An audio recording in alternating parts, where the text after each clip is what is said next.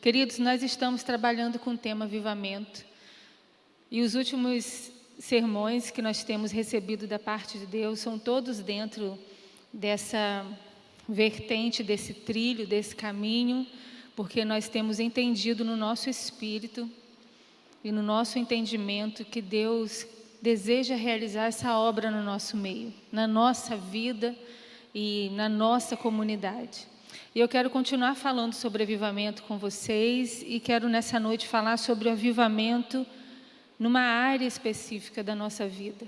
O avivamento na vida financeira, na área financeira, nas nossas finanças. Como é viver esse avivamento nas nossas finanças.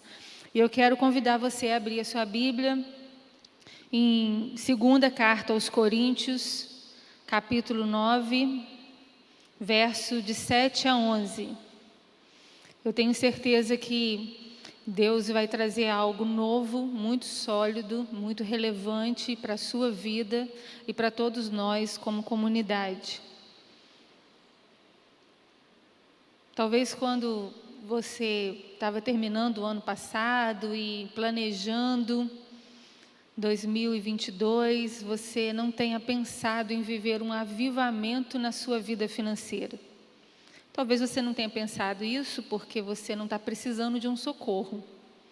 Talvez você não tenha pensado isso porque você está com tanta dificuldade que você precisa de uma oportunidade financeira, no seu entendimento, do que um avivamento. Mas o que nós percebemos é que, ou passando por dificuldade, ou não tendo dificuldade nenhuma na área financeira, nós precisamos viver um avivamento na nossa vida financeira.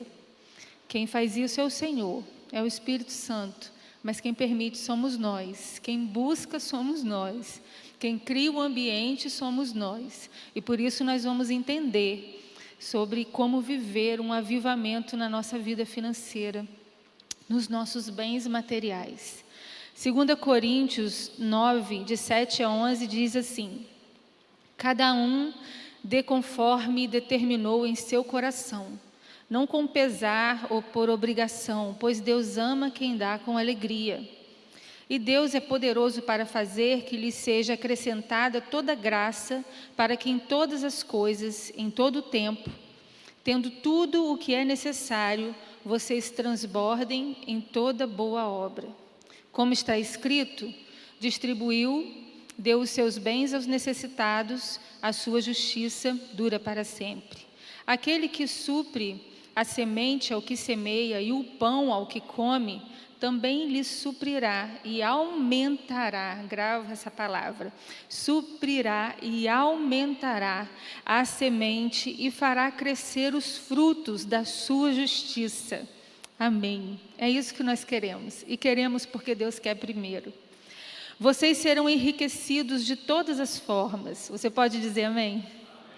Vocês serão enriquecidos de todas as formas, para que possam ser generosos em qualquer ocasião, e por nosso intermédio a sua generosidade resulte, grave isso, resulte em ação de graças a Deus. Meus irmãos, quando nós falamos de fé e dinheiro, é um terreno delicado. E existem dois pensamentos que chegaram até nós, duas correntes de pensamento que afetaram você desde que você é criança e a mim desde que eu sou criança, que torna essa situação bem perigosa. E eu vou dizer para você quais são esses dois pensamentos, essas duas linhas de pensamento. Uma linha de pensamento, quando o assunto é fé e dinheiro, trata-se de uma linha em que ela se refere ao dinheiro, trata o dinheiro como uma coisa impura, algo carnal e sujo. Isso é uma linha de pensamento. O dinheiro é sujo, é carnal, ele é impuro, por isso ele não deve ser associado às coisas de Deus.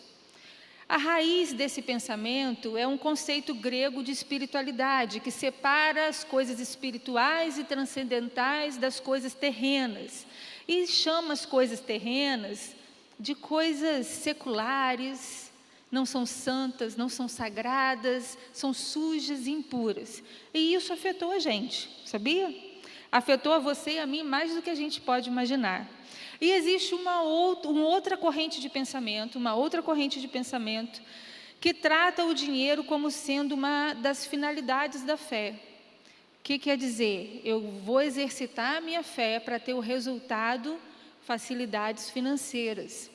Isso tem raiz na teologia da prosperidade. Nós somos afetados por essas duas correntes de pensamentos, porque de pensamento, porque elas não são pequenas. Elas não são eh, limitadas. Elas ganharam proporção popular e nós fomos absorvendo as ideias e os princípios desses pensamentos sem a gente perceber. Então, o que acontece? Qual é o perigo? Eu disse que é um perigo essas duas essas duas formas de pensar que afetaram a gente. Qual é o perigo? O perigo é que as duas formas de pensar, tanto afastando o dinheiro de Deus, porque é uma coisa suja, como buscando a Deus por causa do dinheiro, isso é algo perigoso porque esse comportamento traz para nós uma falta de responsabilidade espiritual com a nossa vida financeira. É verdade. A gente vai aprendendo sobre isso e o resultado disso é que nós nos tornamos adultos, adolescentes ou jovens que temos uma irresponsabilidade espiritual. Eu não estou falando irresponsabilidade de pagar conta. Eu estou falando irresponsabilidade espiritual com o nosso dinheiro. Isso faz com que os ensinos da Bíblia não sejam absorvidos por nós no que diz respeito aos bens materiais. Sabia?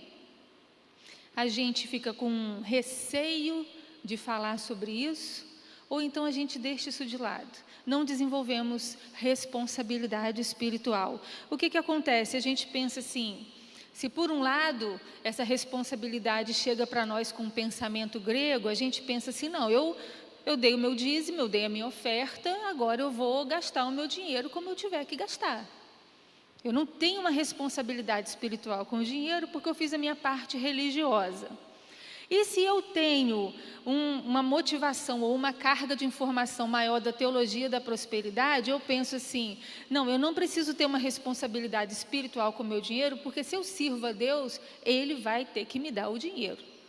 É mais ou menos isso que acontece. E a gente a gente se esquiva da responsabilidade espiritual. A gente não trata isso como nós tratamos tantas outras áreas da nossa vida, buscando entender, orando sobre isso. A gente pede socorro em oração, mas a gente não desenvolve maturidade. O pastor falou com a gente no domingo sobre maturidade, e o avivamento traz muita maturidade, e aqui está uma área que Deus vai trazer muita maturidade. E eu creio, meus irmãos, que não só maturidade, mas Deus vai trazer libertação e cura na nossa vida financeira. Amém? Eu creio de verdade que o Senhor quer trazer avivamento sobre a nossa vida financeira e Deus vai trazer libertação e cura para mim e para você, de uma forma que a gente nem imaginava que precisava. Eu creio nisso de verdade. Nós precisamos de uma transformação. Essa palavra não é para quem está passando por dificuldade financeira. Essa palavra é para quem está passando por dificuldade financeira e quem está com folga financeira. Porque nós, todos nós, precisamos de uma transformação profunda na nossa relação com o dinheiro. Eu estou afirmando isso para você.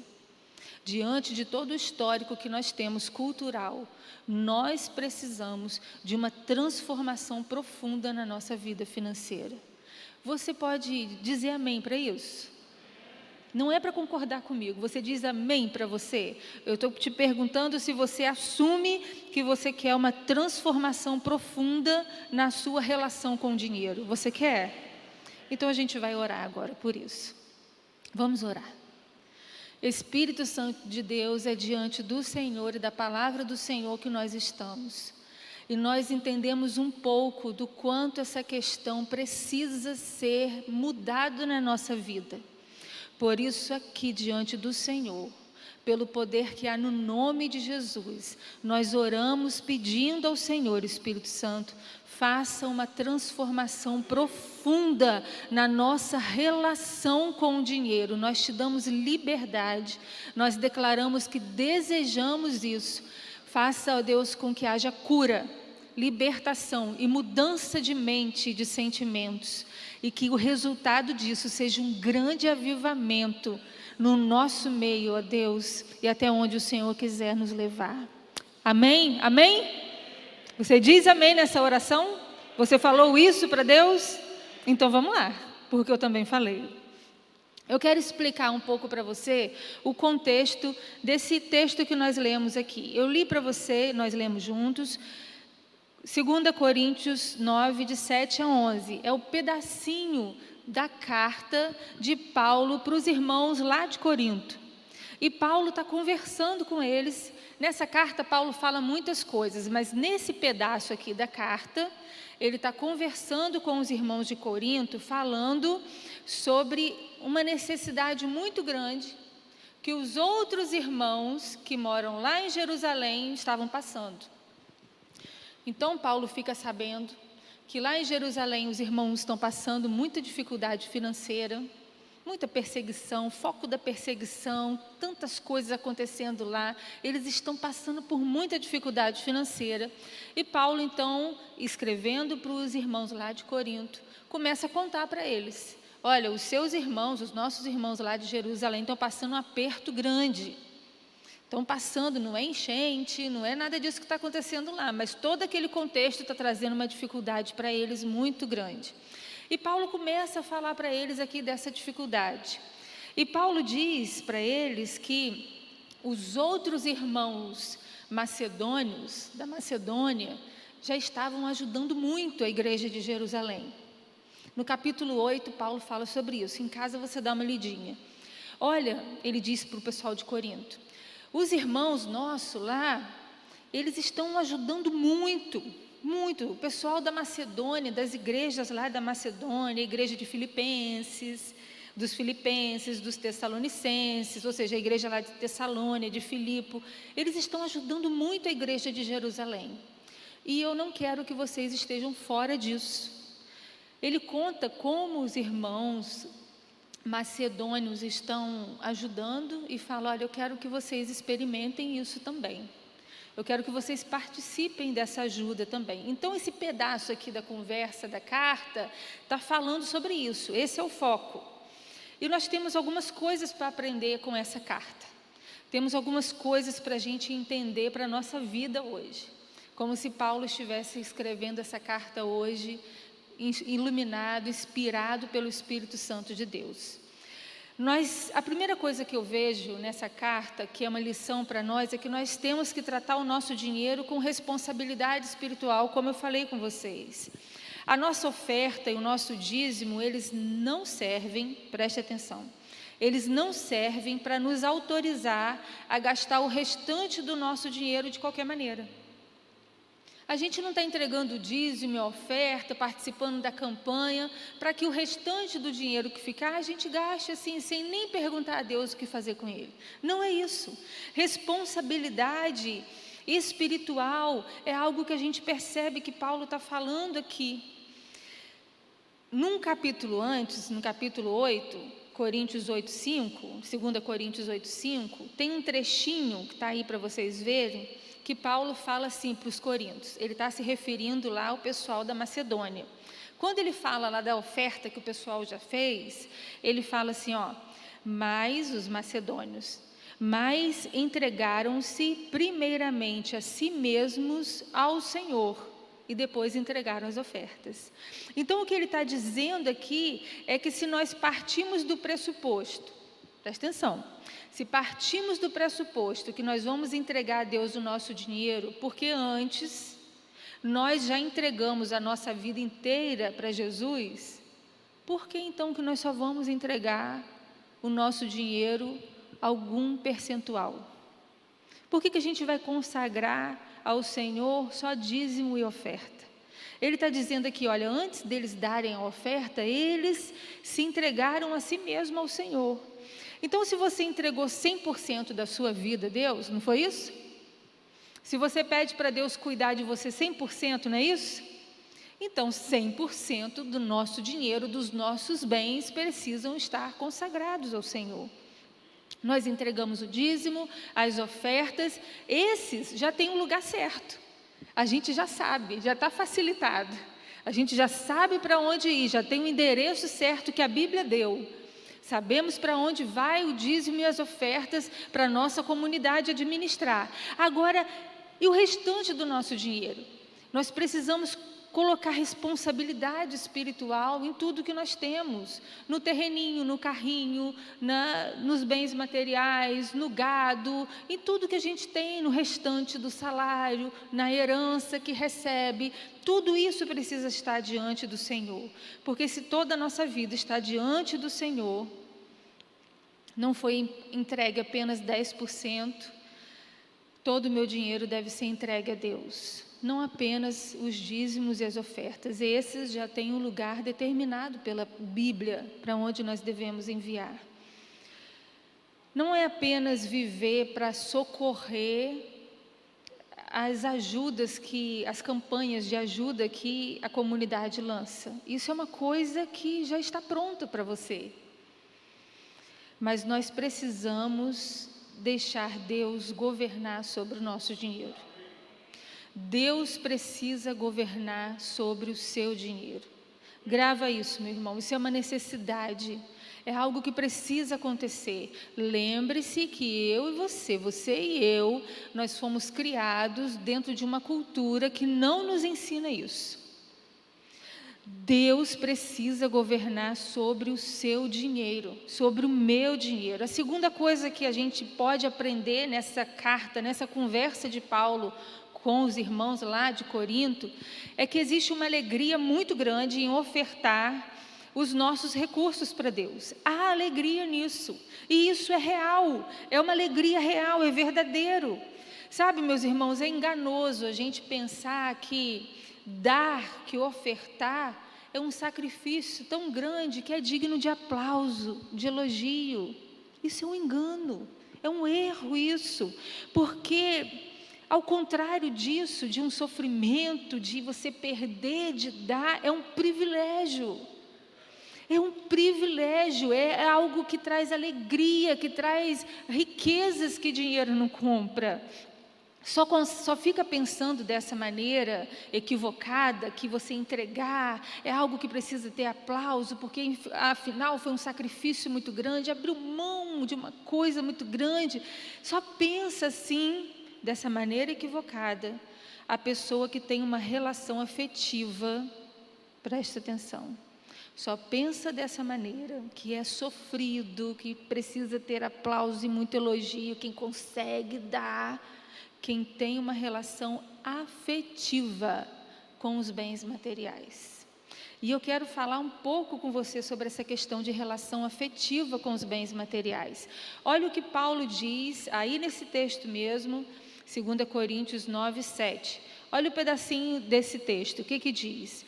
Conforme determinou em seu coração, não é na sua planilha, conforme determinou em seu coração, não com pesar ou por obrigação, pois Deus ama a quem dá com alegria. Deus ama quem dá muito? Deus ama quem dá com alegria e que determinou no seu coração, não com um sentimento de peso, não com um sentimento de obrigação. É engraçado ver Paulo falando aos coríntios que eles devem ofertar para a igreja de Jerusalém. Ele diz que a igreja estava passando por dificuldade e ele apresenta as razões. Olha, vocês têm que ofertar, e ele diz as razões pelas quais eles precisavam ofertar, mas em momento nenhum Paulo, Paulo força. Em momento nenhum Paulo oprime aquelas pessoas. Como você acabou de ler aí, antes, ao contrário de forçar, ele conscientiza aquelas pessoas sobre as razões certas, sobre a motivação correta, como eles deveriam ofertar. Ele apresenta a necessidade, mas ele diz o motivo correto. Você precisa ter as razões certas. E engraçado que Paulo ele fala sobre emoções. Ele está falando sobre as emoções das pessoas. Não façam isso por medo, por constrangimento, com peso, mas façam isso com alegria. Ele fala sobre as emoções quando eles estiverem ofertando, ele está ensinando para o povo. O que ele está ensinando para o povo é que aquilo que Jesus ensinou para os discípulos quando ele estava no templo e a viúva veio na hora da oferta, entregou as moedinhas e Jesus falou: Olha, não é a quantidade, é o coração, é como faz. Ela entregou tudo, ela existe valor na moedinha dela. Agora, muitos entregaram muito e não teve valor no que eles entregaram. É isso que Paulo está dizendo: olha, quando vocês ofertarem, eles estão precisando de verdade, muito. E os outros irmãos de vocês, os macedônios, estão dando um show de espiritualidade, de responsabilidade espiritual com as finanças, fazendo o que a gente não pediu, além do que a gente pediu, fazendo mesmo no meio da pobreza. Ele fala isso no capítulo 8. Eles estão fazendo mais do que a gente pediu, eles estão insistindo, pedindo privilégio, a alegria de participar. Então, vocês devem participar também, mas não façam isso com peso, não façam isso por obrigação, Façam isso com alegria. É o mesmo princípio que Jesus estava ensinando para os discípulos quando mostrou aquela viúva pobre. É uma oferta desinteressada. É uma oferta com a motivação correta. E quando eu falo sobre essa relação afetiva com o dinheiro, a gente precisa falar sobre motivação. Sabe por quê? Porque existem muitas maneiras erradas de ofertar. Por exemplo, quando a gente oferta esperando algo em troca. Eu vou ofertar na vida de João, porque quem sabe Deus me dá um carrão. Eu vou ofertar na vida de alguém, porque quem sabe eu vou ganhar uma coisa muito legal. Então existem motivações erradas. Você vai estar ofertando? Vai mas a motivação não é, não está cumprindo esse princípio aqui de ter alegria, de ser desprovido de interesse, de recompensa. Sabia que tem gente, e talvez você pode se perceber nisso, tem gente que oferta para se sentir superior por orgulho, sabia? Aí você pode dizer, não, eu não, que isso, que coisa feia. Eu acho que você devia se sondar. Eu sempre gostei de ofertar. Sempre. E teve uma vez que eu precisei receber oferta, porque eu estava passando por dificuldade. E tinha uma amiga convivendo comigo ali, como convivem os amigos, e ela observou uma coisa e ela veio falar comigo. Ela falou assim: Ellen, eu sempre vi você ofertando para as pessoas e você sempre fez isso com muita alegria. Eu falei: é. Mas por que que agora quando você recebe oferta, você recebe com tanto constrangimento? Por que, que você tinha alegria em ofertar e não tem alegria em receber a oferta? E reticências, mas que reticências longas, porque eu vi que existia orgulho no meu coração. É claro que existia boa intenção, mas junto tinha orgulho. Porque se eu tivesse entendido de verdade esse mistério maravilhoso do reino de Deus, que é dar e receber na dependência de Deus, eu teria a mesma alegria de receber como eu tinha de ofertar. Então nós precisamos nos policiar, precisamos pedir o Espírito Santo para ver se existem motivações erradas no nosso coração. Tem pessoas que ofertam para ter poder de voz. Em algumas igrejas, poder de voto, para ser relevante, para poder ter uma situação diferenciada. Muitas pessoas ofertam por pena, sabia? Porque sentiu pena de alguém.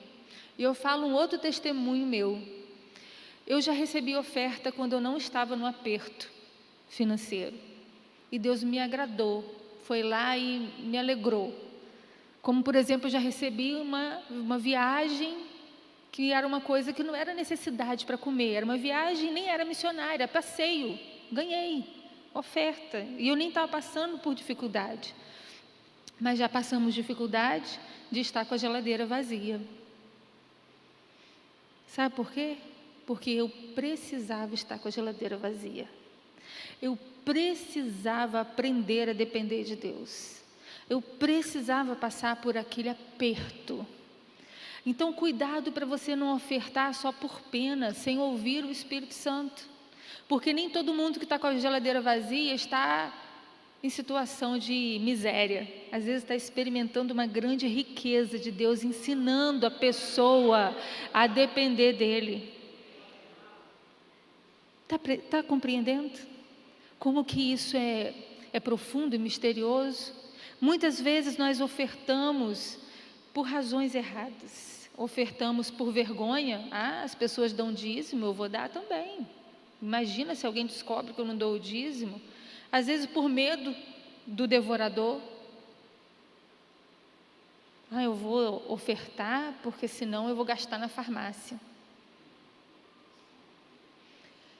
A relação emocional que a gente tem com o dinheiro vem do distanciamento de Deus. Nós nos distanciamos de Deus. E quando a gente se distanciou de Deus, nós criamos uma relação afetiva com o dinheiro. Lá no Éden, a matéria, as coisas materiais entraram no lugar daquilo que foi perdido. Vê se você me entende. Lá no Éden, o homem tinha proteção de Deus, o homem sabia que ele era super importante para Deus, amado. Ninguém precisava dizer, ele sentia isso no cheiro, no olhar de Deus. E ele tinha alegria abundante de viver com Deus. E de repente entrou o pecado e o homem perdeu isso. Perdeu, perdeu a proteção, o senso de proteção, perdeu o valor dele, perdeu a alegria, só que continuou tendo necessidade. De quê? De se sentir protegido, de ter valor, de ter alegria. Só que agora a fonte secou. O que, que sobrou para ele? Sobrou comer, se vestir com pele de carneiro, construir casa, depois comprar carro, fazenda e e só foi aumentando isso tudo. O que acontece é que nós, nós, humanidade, quando nós perdemos a proteção de Deus, quando nós perdemos a noção do nosso valor, porque a gente se distanciou de Deus, quando a gente ficou pobre de alegria, nós começamos a eleger as coisas materiais para suprir isso. Nós começamos desde então a perseguir as coisas materiais como sendo coisas vitais na nossa vida. Ou seja, elas passaram a se tornar um Deus para nós. Elas entraram no lugar dele.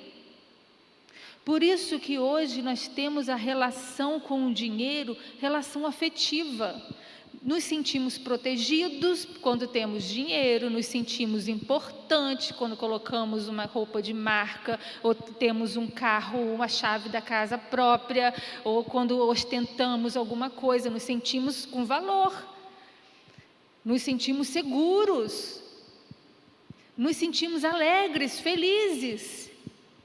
Por quê, gente? Porque tudo isso é necessidade nossa e quem pode dar isso para a gente é Deus, só que nós nos afastamos dele. E por isso as coisas materiais se tornaram um Deus. Por isso Jesus falou: ou você adora Deus ou a Mamon. Porque a gente coloca as coisas materiais para suprir essa necessidade. A conclusão é que Deus precisa voltar a ser vital para a sua existência, para a minha existência, para a nossa existência. Sabe, às vezes a gente pensa assim: eu tenho que servir a Deus, adorar a Deus, encontrar um tempo para servir a Deus, para adorar a Deus, para frequentar uma célula, para liderar uma célula, mas está difícil, sabe por quê? Porque eu estou ocupado com as coisas vitais que não podem faltar na minha vida. Ah, eu estou muito ocupado com as coisas vitais. O que, que são essas coisas vitais? Não, eu preciso trabalhar para poder pagar conta, porque senão eu não tenho sustento, senão eu não tenho segurança, eu não tenho cerca elétrica, eu não tenho alarme, eu não pago a gasolina do carro, porque está cara a gasolina, o imposto, o estudo do meu filho. Eu preciso de todas essas coisas, tudo isso é vital para mim. Mas eu amo muito a Deus, eu preciso arrumar um tempo. Está vendo como a gente separa? Nós somos afetados por isso. Eu preciso arrumar um tempo para Deus, porque eu amo muito Deus. Deus não está sendo tratado por nós como uma coisa vital. Eu preciso dele, senão eu estou exposto, eu estou vulnerável, senão eu estou pobre, senão eu não valho nada, senão eu não tenho alegria. Não, a gente não trata ele assim, a gente trata como aquela área religiosa da nossa vida e a gente rala porque as coisas materiais são vitais para nós. Não, quando eu digo que Deus quer fazer um avivamento e Ele quer transformar, Ele quer mudar isso. E só Ele pode, porque isso foi introjetado na nossa mente, no nosso inconsciente desde pequenos. Mas o Espírito Santo de Deus pode tirar as coisas materiais do lugar de vitalidade e colocar Ele como vital. É por isso que ele falou: olha, procurem primeiro o reino de Deus, a sua justiça, e todas essas coisas que você acha que é vital, isso eu vou te dar porque eu dou para passarinho. Nós precisamos desse desapego emocional, de achar que são as coisas materiais que faz a gente ficar vivo, que dá conforto, qualidade de vida, segurança, alegria, que dá valor, dignidade para a gente. E é o Espírito Santo quem pode mudar isso dentro de nós, da nossa mente. Ele pode, ele quer. Deus precisa voltar a ser vital para a nossa existência. Em último lugar, eu quero dizer a você que o dinheiro, ele pode ser uma maldição no reino dos homens. Pode sim. Porque não é difícil a gente achar por aí briga, morte, traição, roubo, abusos, injustiças, crueldades. Nós vemos as coisas mais terríveis por causa do dinheiro. No reino dos homens, onde a carnalidade domina, manda, impera, nós vemos o dinheiro ser uma maldição. E a Bíblia diz até que ele é a raiz de todos os males o amor a Ele. O amor a Ele é a raiz de todos os males. Porque a carnalidade é quem está dominando no reino dos homens. Mas eu vou dizer uma coisa, meus irmãos, para a gente encerrar. O reino de Deus trata o dinheiro como uma ferramenta de bênção. O dinheiro no reino de Deus é uma bênção. E a gente está lendo sobre isso nessa carta aqui, na carta que Paulo está escrevendo para os coríntios. Deus quer prosperar financeiramente. Deus quer prosperar financeiramente pessoas que vão conseguir usar o dinheiro para realizar as grandes obras. Deus quer fazer isso, Deus quer colocar essa ferramenta chamada dinheiro na sua mão para fazer uma grande obra. Mas primeiro ele precisa te curar trocar, inverter esses lugares emocionais, tirar de você coisas que cresceram aí, que precisam ser derrubadas. Fortalezas como ganância, egoísmo, avareza, mediocridade, miséria, autocomiseração e todas essas coisas que vão nascendo, Deus precisa te limpar, fazer um avivamento na sua vida nessa área, para Ele colocar na sua mão dinheiro, muito dinheiro para você realizar obras que estão dentro dos propósitos dele. Ele quer fazer isso porque o dinheiro no reino de Deus ele se transforma em bênção. Aqui, o apóstolo Paulo faz uma referência muito bonita. No capítulo 8, no verso 15, diz assim: Como está escrito, quem tinha recolhido muito, não teve demais e não faltou a quem tinha recolhido pouco. Glória a Deus. Aqui o apóstolo Paulo está fazendo uma referência para ele, você vê que ele diz assim para os coríntios: como está escrito, ele está fazendo uma referência ao maná. É o mesmo texto que está lá no maná, quando o povo no deserto começa a colher o maná, lá em Êxodo, diz que quem tinha recolhido muito não teve demais, e não faltou a quem tinha recolhido pouco. Parece o que a gente vê a igreja primitiva vivendo, né? Quando eles estão é, dividindo os bens. É o agir de Deus. Essa é uma referência que traz para nós um princípio de como a gente deve lidar com a fartura. Deus manda a fartura. Deus manda o maná, Deus manda a fartura, Deus envia o sustento e envia com fartura mesmo, a fim de que todos sejam supridos. E nós precisamos absorver, engolir esse princípio, a maneira de como viver a abundância de Deus sobre nós. O texto continua falando assim, é, 2 Coríntios 8, de 12 a 15. A contribuição é aceitável de acordo com aquilo que alguém tem e não de acordo com o que não tem. Olha, olha o bom senso aqui, tá vendo? Como tudo de Deus é lindo. Nosso desejo não é que outros sejam aliviados enquanto vocês são sobrecarregados, mas que haja igualdade. No presente momento, a fartura de vocês suprirá a necessidade deles, para que, por sua vez, a fartura deles supra a necessidade de vocês. Então haverá igualdade, como está escrito: quem tinha recolhido muito não teve demais, e não faltou a quem tinha recolhido pouco. Essa oferta aqui, que a igreja de Corinto está sendo chamada a dar para a igreja de Jerusalém, é uma oferta muito maior do que dinheiro porque ela tem um significado muito importante. Existia uma dificuldade muito grande de relacionamento entre judeus e gentios nos primeiros anos da igreja. Eles tinham uma dificuldade muito grande de relacionamento, cristão judeu com cristão gentio. E aqui eles estavam doando, sendo chamados para doar os judeus gentios para os judeus, os cristãos gentios para os judeus gentios. Isso quer dizer que essa oferta não seria só dinheiro, essa oferta se transformaria numa poderosa ferramenta para fazer coisas muito maiores que o dinheiro não pode fazer, que é consolidar a união deles. Por isso, nós podemos dizer que quando a gente semeia no reino de Deus, nós vamos colher muito mais do que a gente semeou, porque a gente não vai colher só dinheiro, dinheiro é uma coisa pequena. Quando nós consagramos o nosso dinheiro, quando nós damos o dinheiro e acabamos por realizar obras muito maiores do que o dinheiro pode fazer, nós entendemos que o dinheiro ele é uma das ferramentas no reino de Deus para fazer muitas coisas. No reino de Deus, quando tratamos sobre dinheiro, nós falamos de igualdade, nós falamos de cura em muitos níveis cura de complexos, de preconceitos, de injustiça, de diferença de classe social. Nós falamos sobre o benefício de quem recebe, o benefício de quem doa.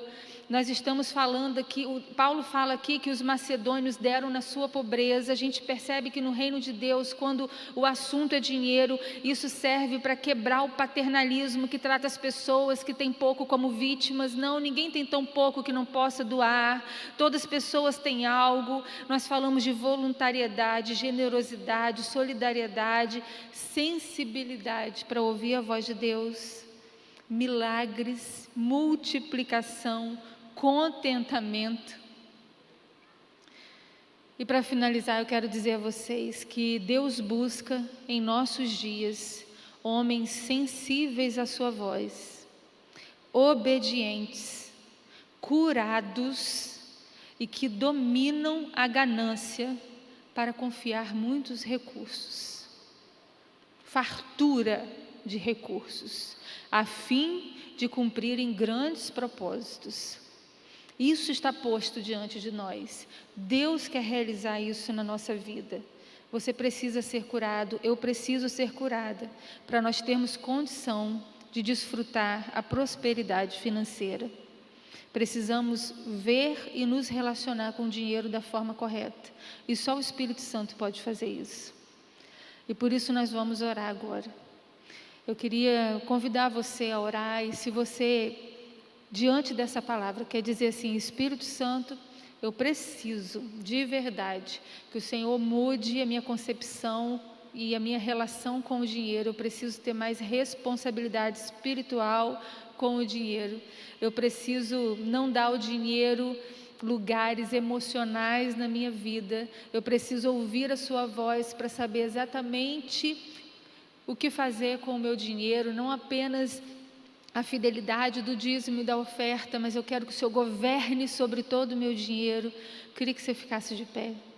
Queria que você ficasse de pé para que a gente ore agora, porque é o Espírito quem faz isso. É diante do Espírito que nós estamos, é a palavra dele. E eu peço que você feche os seus olhos para que o Espírito Santo fale com você, exatamente com você, o que você precisa entender. Você tem uma criação, você tem um temperamento, uma natureza. Em você cresceram coisas, ideias erradas, sentimentos errados sobre a vida financeira Talvez você seja um complexado, talvez você seja infeliz porque não prosperou financeiramente, talvez você seja um obstinado, talvez você seja um religioso que só entrega dízimo e oferta e o restante do dinheiro você faz o que você quiser. Talvez você nem saiba definir o que tem na sua vida que precisa ser consertado nessa área. Mas se você quer se render agora e falar, Espírito Santo, arruma essa casa. Arruma essa casa e muda o meu jeito de pensar, muda o meu jeito de sentir, porque eu quero entregar tudo ao Senhor. Comece a orar agora. Comece a orar e fale com o Senhor. Dois, dois rapazes aparecem no Novo Testamento. Continue orando. Dois rapazes aparecem no Novo Testamento diante de Jesus. Um rapazinho aparece diante de Jesus com uns pães e uns peixes. Um outro rapaz aparece diante de Jesus com muita riqueza. E Jesus pede a um e a outro, aos dois, o que eles tinham na mão. Pediu ao rapazinho dos peixes, do pão, me dê seus peixes, seus pães, para eu dar aos famintos. Pediu ao homem que rico, jovem rico, me dê seu dinheiro para que distribua aos pobres, distribua aos pobres, aqueles que precisam. E esses dois rapazes tiveram a mesma experiência, o mesmo convite, mas eles tiveram uma visão bem diferente uma da outra, visões diferentes, respostas diferentes e desfecho de vida diferente. O menino dos peixinhos falou: Senhor, uau, que oportunidade boa, toma aqui tudo, estou alegre de poder contribuir. E ele viu aqueles pães, aqueles peixinhos virarem toneladas de comida, alimentarem uma multidão e se transformar num grande milagre, um dos mais conhecidos até hoje. Aquele outro rapaz, o jovem rico, falou: Senhor, Fiquei triste agora, não tenho condição. Tenho uma relação muito forte com esses bens materiais. Me sinto importante, protegido por eles, seguro, eles me dão alegria. Não consigo. Ele foi embora. E ele viu a sua fortuna dando casa, passeios, viagens, deixando herança para os filhos. E só, mais nada que você vai fazer? Qual vai ser a sua resposta? Faça a sua oração agora enquanto a gente está cantando.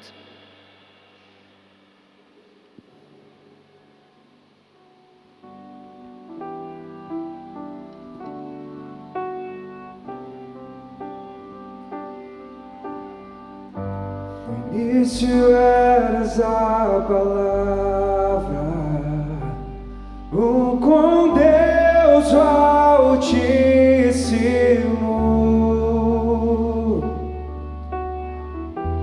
o mistério de tua glória, Cristo em mim se revelou. Oh, quão lindo esse nome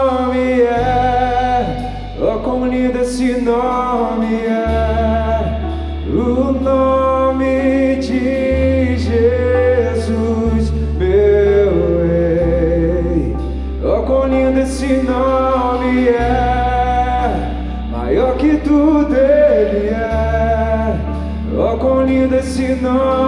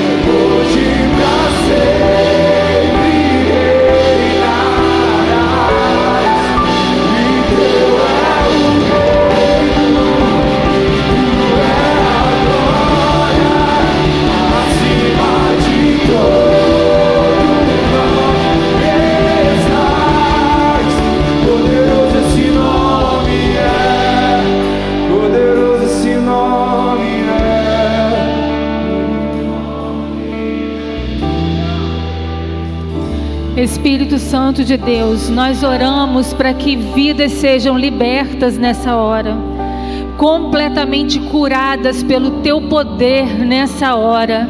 Os que estão aqui, quem está assistindo online, quem está assistindo essa gravação depois, que o Senhor faça uma visitação agora profunda e poderosa, mudando drasticamente, completamente aquele que precisa, de, precisa deixar de ter amor ao dinheiro, apego ao dinheiro, aquele que precisa ter medo de ficar pobre, precisa deixar de ter medo de ficar pobre, aquele que precisa deixar de se sentir importante só porque tem o dinheiro, aquele que se sente inseguro quando está com a carteira vazia, aquele que fica triste quando está com a conta zerada, ó Deus, aquele que tem vivido os seus dias para ganhar o seu dinheiro e mais nada, aquele que coloca o sustento como a coisa vital e principal na vida, transforma, Senhor, agora. Aqueles que são complexados porque não têm boa situação econômica,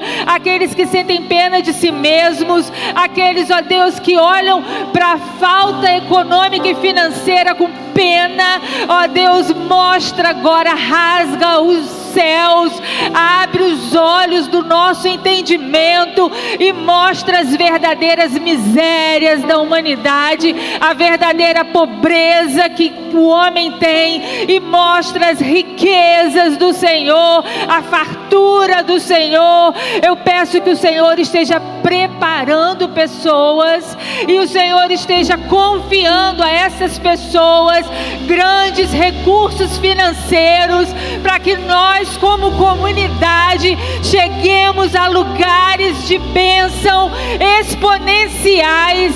Ó Deus, que nós venhamos a ultrapassar os nossos muros, as nossas fronteiras, que a nossa ajuda, Senhor, seja consistente, ampla e farta.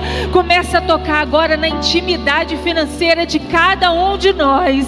Traga conserto, traga santidade, traga alinhamento, tira o medo, tira a dependência, tira a carência, coloca força agora, vigor espiritual, coloca agora a vida de todos nós acima da gangorra da gangorra financeira, uma vida espiritual acima da gangorra financeira.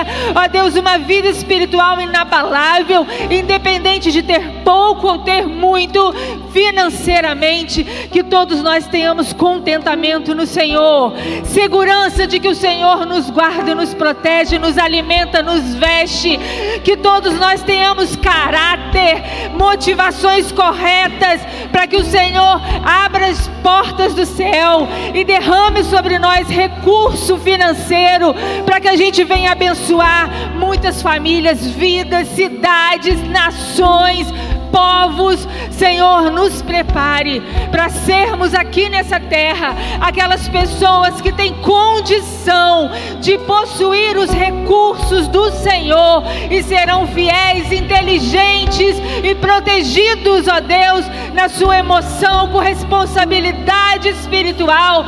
Dizemos ao Senhor, queremos viver o avivamento do Senhor na nossa vida financeira, que comece dentro de casa que comece na nossa dispensa, que comece na criação dos nossos filhos, que comece na hora que a gente faz as contas. Ó oh, Deus, governe sobre as nossas finanças. Governe sobre as nossas finanças. Nos transforme em pessoas generosas. Nos transforme em pessoas solidárias nos dê, ó Deus, mente de águia, mente espiritual, discernimento para ofertar. Senhor, chega, chega da gente dar dízimo e oferta e achar que deu muito. Chega da gente não entregar dízimo e oferta.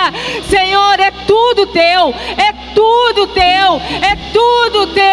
O nosso oxigênio, o nosso ar que respiramos é teu, o dinheiro é teu, a nossa saúde é tua, é tudo teu. Não queremos mais viver a nossa vida para juntar bens nessa terra. Não queremos mais gastar nossa energia preocupados, achando que a nossa sobrevivência vem da matéria, das coisas materiais. Ah, Senhor, derrama um rio de recursos Derrama, Senhor, e comece a fazer isso de forma individual e sobre todos nós como comunidade. Venha um manto da prosperidade do Senhor para que os propósitos e a glória do Senhor sejam vistos na terra através de nós, Pai, em nome de Jesus. Amém. Você pode aplaudir ao Senhor e permitir que Ele continue a falar com você durante todos esses dias. Deus abençoe muito a sua vida. Vá na paz do Senhor. Amém.